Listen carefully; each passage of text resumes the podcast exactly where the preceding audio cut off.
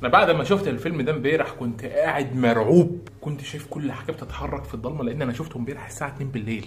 عايزك تتخيل الفيلم السريالي اللي أرعبني دوت؟ كله على بعضه ساعة و11 دقيقة. فيلا بينا نراجع ولا إيه؟ بس أنا حابب أحذركم الأول إن المراجعة ديت هتبقى عبارة عن شرح ترميزات مسيحية تبعا للتفصيلة الوحيدة اللي حطها المخرج بتاع الفيلم دوت في لقاءاته التلفزيونية. لأنه رفض يشرح أي حاجة للفيلم بيقول إن أي حد هيشوف الفيلم هيفهمه بطريقته. وأنا لي عده تفسيرات لكل مشهد.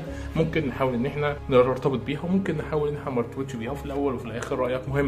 دي نقطه النقطه الثانية. دي واحدة من أكتر الحلقات اللي ممكن تكون مملة في تاريخ القناة فلو أنت مش مهتم بالتفسيرات السريالية وجاي تفهم الفيلم فاهلا بيك. لو أنت مهتم بالتفسيرات السريالية ممكن الفيديو يكون ممتع ليك. أتمنى ما كنتش طولت في المقدمة ويلا بينا نراجع القصة على طول. الفيلم اللي من إخراج مامورو اوشي الراجل دوت هو اللي أخرج لنا أول OVA في تاريخ الأنمي فبالتالي هو شخص مهم جدا.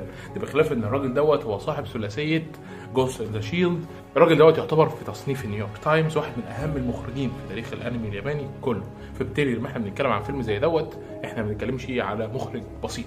لكن للأسف الشديد المخرج دوت على عمل لما, عمل الفيلم كان سابق عصره بكتير لدرجة إن الفيلم لاقى انتقادات سلبية من النقاد والجمهور بحد سواء لأن كانت لسه فكرة الأفلام السرياليه بتاعت الأنمي ما انتشرتش بشكل كافي. لحد النهارده الأنمي التصنيف السريالي جواه يعتبر ضئيل جدا وبيدخل داخل إطار المباشره يعني إيه؟ يعني في بعض التفس... الأفلام زي اكيرا مثلا نزل بعده بعده سنين كان بيحتمل عدة تأويلات. تأويل مباشر للقصة والتأويل السريالي اللي ورا القصة. دي الطريقة اللي بيفضلوها. لكن انك تدي لهم فيلم سريالي كامل 100% زي الفيلم دوت؟ بيبقى عليهم صعب جدا.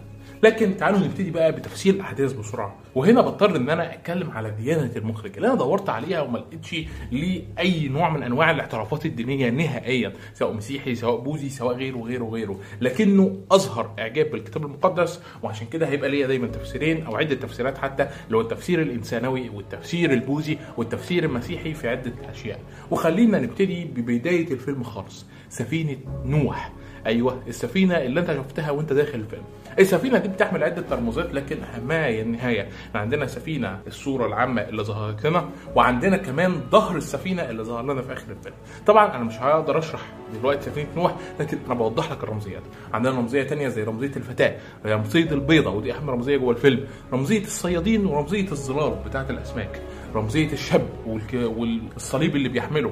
وعدة رمزيات أخرى ممكن تربطنا بيها خلال الكلام عن الفيلم دوت. عايز أتكلم بقى على أهم رمزية في الفيلم دوت كله وهي رمزية البيضة اللي قدامنا، البيضة اللي بتحمل جميع المعاني، سواء بتحمل معنى البراءة، سواء بتحمل معنى الأمل، سواء بتحمل معنى رمز ديني وهو الملاك الحارس. الأمل واضح جدا في إن لما الشاب كان بيتكلم على إنه كان من ضمن سفينة نوح اللي رست فبالتالي كان من المؤمنين في زمن النوح.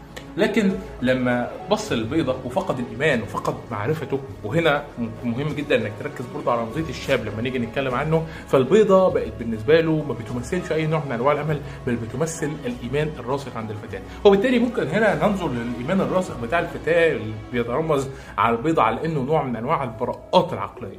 لكن في نفس الوقت البيضة بتحمل معنى مختلف تماما لأن زي ما إحنا شفنا كان في رمز طائر ضخم على شكل إنسان موجود داخل الفيلم. ودوت ممكن يحمل فكرة أن الطائر الذي أرسل هو ملاك بشكل أو بآخر وبالتالي هنا بتحمل الافتراضية المعنى الأولاني وهي إنها حارسة للبيضة أي إنها ملاك حارس. لكن لما تم الاعتماد على هذا الملاك الحارس عشان تاخد البيضة وتحميها فمعنى كده من خلال التفسير البوذي أو الانسانوي بشكل عام إن الخلاص بتاعنا ما بيجيش ابدا من خلال الملائكة الحراس اللي هم كانوا بيحموا البيضة. بالعكس الخلاص بتاعنا بيجي من نفسنا إحنا. وهنا بنرفض فكرة الإله وبنحيها تماما على جنب وبنروح برضو للتفسير التاني. والتفسير التاني دوت بيحمل تفسير بوذي خالص. وهو إن ما كانش فيه أي نوع من أنواع الحاجات الماورائيه داخل البيضة وإن البيضه اتكسرت وظهرت خالية والفتاه صرخت هذه الصرخة الموجعة كانت بسبب إنها تفاجئت من إن البيضة ليس فيها أي شيء. وإن إيمانها الراسخ دوت كان في غير محله. فبالتالي إحنا هنا مش بننفي دور الآلهة في حياتنا إحنا بننفي وجود الإيمان من أساسه. وهنا بتظهر التفسير البوذي اللي بيقول لك إن الثقة بالنفس والهوه اللي إحنا بنشعر بيها في حياتنا واللي كانت بتعبر عنها الصيادين داخل الفيلم وهشرح ده بعدين هي هو يمكن إغلاقها من خلال البوذية فقط واللي طبعا زي ما إحنا عارفين من الثمانينات لحد النهارده التمارين والتعليم البوذية هي بتنتشر ما بين البشر أكتر بسبب إن الحضارة الحالية مسببه حالة خواء لكن برضه في تفسير إيماني مهم وهنا بتظهر التفسير الإيماني زي ما إحنا قلنا واللي فكرتها إن البيضة ديت بتمثل الإيمان المرسخ عند الفتاه عشان كده في نهاية الفيلم لما كان الإله أو العين الكبيرة الضخمة اللي ظهرت واللي بترمز لعين الإله هنا في الفيلم ده باعتقادي لأنها نزلت وطلعت وكانت بتحمل الأرواح اللي كانت تحتاج إلى التطهير واللي كانت نجحت في الاختبار وخلاص. فكانت من هذه الفتاة وما ظهرتش بأي شكل. بالعكس هي ظهرت وهي بتحمل البيضة. طبعا تأثره بالكتاب المقدس دوت مخليه يعني مش ارتباط بشكل مباشر لأن إحنا في الأول وفي الآخر عارفين إن المسيحيين مؤمنين بأن الأرض اللي إحنا عليها ديت هي بشكل نابض. بآخر جزء من الجنة وإن الشكل اللي إحنا عليه دوت هو شكل الإله بالرغم من إن طبيعتنا غيرت في شكلنا وبقى نوع من أنواع القبح لكن في يوم من الأيام هنبقى جميل وهنبقى شبه الإله. وده ما ظهرش قوي جوه الفيلم فهنستبعد النظرية المسيحية بالكامل.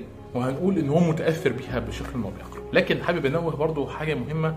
طبعا كلنا عارفين إن عيد الفصح دوت هو اعتقاد مسيحي بإعادة البعث من جديد وبيظهر دوت من خلال إنهم بياخدوا البيض يحطوه أمام قبر المسيح. تعال بقى نروح لمفهوم الفتاة ونتكلم عنها. والفتاة هنا بتمثل شخص غير مكتمل روحانيا. بمعنى إن إحنا واضح جدا إن طول الفيلم هي فتاة صغيرة لحد ما بتاخد منها البيضة وبتتكسر وبتجد إن البيضة خاوية. ساعتها بس بتجري وبتقع في مكان لحد ما بنشوف صورتها الغير ناضجه تظهر الانفتاح الروحاني. لكن لما هي بتنضج روحيا وروحانيا بيحصل حالة ولادة لعدد بيوت ضخم جدا مش بيضة وحيدة بس كانت موجودة طول الفيلم.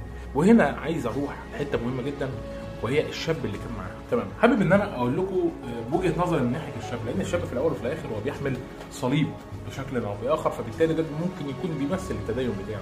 لكن في نفس الوقت ما خلينا ما ننساش إن إحنا موجودين على ظهر سفينة شبه غارقة. والشاب دوت بيمثل حاجتين بيمثل إيمان من خلال حمل الصليب وبيمثل الشك المطلق في فكرة إن هو كان عايزها تكسر البيضة عشان تشوف إيه اللي جواها. فالشاب ده بيحمل عدة تفسيرات ما بين إن هو بيحمل تفسير أنا من وجهة نظري إن هو بيحمل تفسير البشرية وقد إيه الشك البشري مدمر للذات والإيمان الخالص لأن هو شكه مش شك إيماني بالعكس هو رغم إن هو بيحمل الإيمان على أكتافه إلا إنه غير مقتنع بيه بشكل كامل. في نفس الوقت ممكن يكون في تفسير تاني وبنتكلم عن إن هو ده نوح. الرسول بتاع الإله اللي نسى مهمته بعد فترة من التيه في البحر. بعد ما الاله لحد اللحظة ما رجعوش. آه ده تفسير مختلف عن تفسير الكتاب المقدس اللي بيقول ان هو وصل للبحر وإن الامامه وصلت ورجعت بمفهوم الأمل وعشان كده البيضة كانت بالنسبة له بتمثل أكتر شيء بيكرهه وهو التصديق الكامل للإله. وعشان كده هو لحد دلوقتي موجود على ظهر السفينة وما طلعش مع بقية الناس اللي موجودين لأنه ما قدرش إنه ينجح في الاختبار بتاعه برغم من إن في مؤمنين تانيين نجحوا. بخلاف بقى تفسيريه فكرة نوح برضه هو ممكن يكون بيمثل الرجل الذي مرسول من الإله عشان يحاول يخلي الجميع يدخلوا في مرحلة النضوج الروحي. يعني إيه يدخلوا في مرحلة النضوج الروحي؟ إحنا الأول في بداية الفيلم بنشوف عين الإله وهي نازلة وبتتواصل مع الشاب دوت بشكل مباشر. بعد كده الشاب بياخد بعضه يروح في رحلة لحد ما بيوصل للبنت وبيبدا يشككها في البيضة وطبيعتها. وطبعا بما إن البنت صغيرة ومعاها البيضة زي ما إحنا قلنا هي بتمثل حالة عدم النضوج الروحاني لأنها عندها إيمان اعمى وده بيظهر برضه في خوفها من الصيادين والسمك واللي هنشرح دلالتهم لاحقا بعد كده. في ذات الوقت دوت بيظهر بيبدأ يرمي لها حالة الشك. لدرجة إن هو بيتدخل بذاته عشان يخليها تكتمل روحيا وتنضج بشكل كبير.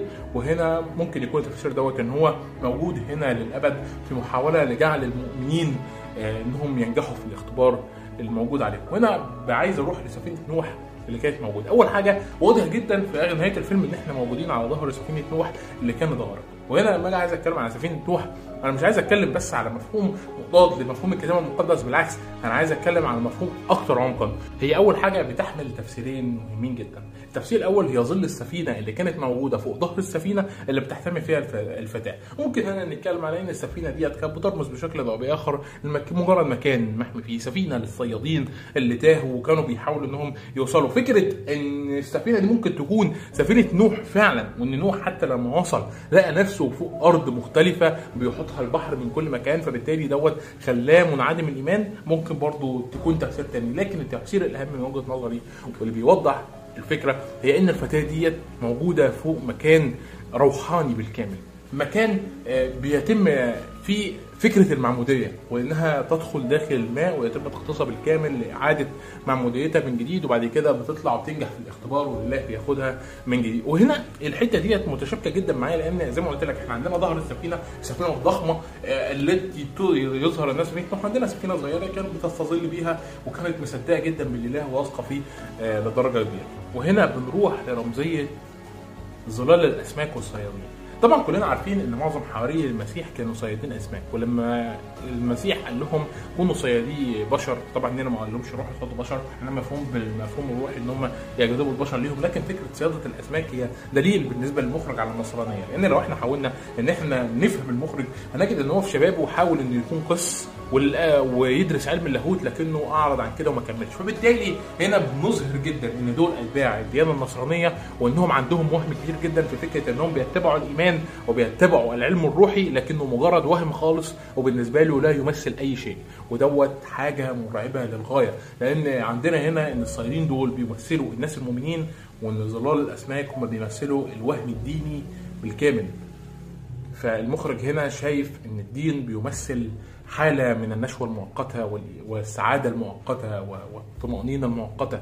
للبشر لكنه لا يمثل بأي شكل من الأشكال. الحل النهائي ليهم ممكن دوت يوصل لنا. إن إحنا في تفسير في الأول خالص إن ده كان نوح ولا دي كانت السفينة ولا دي كانت عين الإله.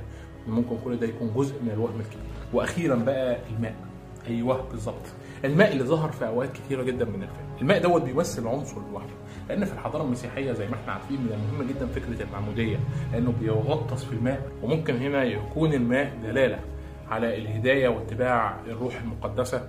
ممكن تكون كده وممكن تكون معاني تانية. أنا مش واثق في فكرة دلاله الماء اللي ظهرت في أوقات كتير جدا حتى إن الفتاة كانت بتجمع منها قوارير صغيرة. وقبل الأخير بقى بنوصل لعفوره الطائر. الطائر طبعا إحنا شفنا عفوره بتشبه الملاك هنا عدد من المفسرين وضحوا آه، طبعا مش مفسرين يعني يعني ده النقاد وضحوا فكرة إن ممكن دوت تكون الروح البشرية اللي الإله كان بيحطها جوه البشر لكنها نسيت طريقها ونسيت هدايتها ونسيت المفروض منها تعمل إيه اللي هي أوامر الإله.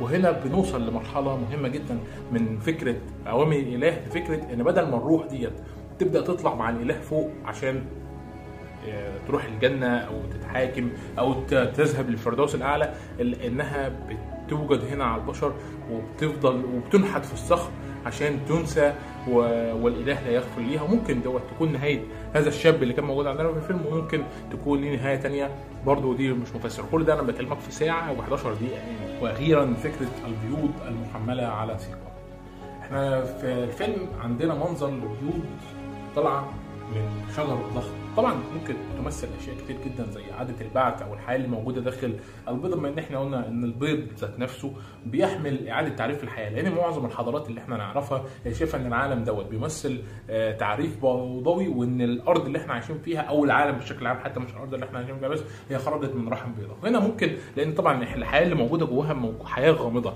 مش واضحة قوي هل هي تعريف لإعادة روح البشرية من جديد آه، نوع من أنواع الأشياء المهجنه مش ملاحظ ومش دقيق والمخرج ذات نفسه مركزش عليها غير في لقطة انه يوضح لك إن المكان ده مهم. فممكن تكون إعادة آه، تعريف لمفهوم الولادة من جديد وإعادة استكشاف الروح البشرية وأشياء من هذا القبيل. لكن في النهاية أنا بس أنا عايز أقول كم حاجة مهمين ممكن تكون التعريفات عدد التعريفات مثلا زي ما قلنا للبنت والشاب. زي الشاب مثلا ممكن يكون بيمثل المسيح. بما إن الشاب لابس لبس جندي وبيحمل الصليب فهو ممكن يكون بيمثل رحلة المسيح الكاملة بالنسبة له واللي هي رحلة الصلب والتعذيب زي ما هو معروف. لكن برضه بتمثل الحضارة الغربية من ناحية الاستشراق ومن ناحية الغزو والاحتلال. طبعا زي ما إحنا عارفين آه، موضوع الاستشراق والغزو والاحتلال إن الإنجليز كانوا دخلوا اليابان والصين من زمان جدا وأثروا فيهم بشكل قوي. وعندنا مشاكل ال- اليابانيين مع الحضارة المسيحية مشاكل كاملة وتقدر طبعا تشوف في فيلم Silence بتاع مارتن سكورسيزي.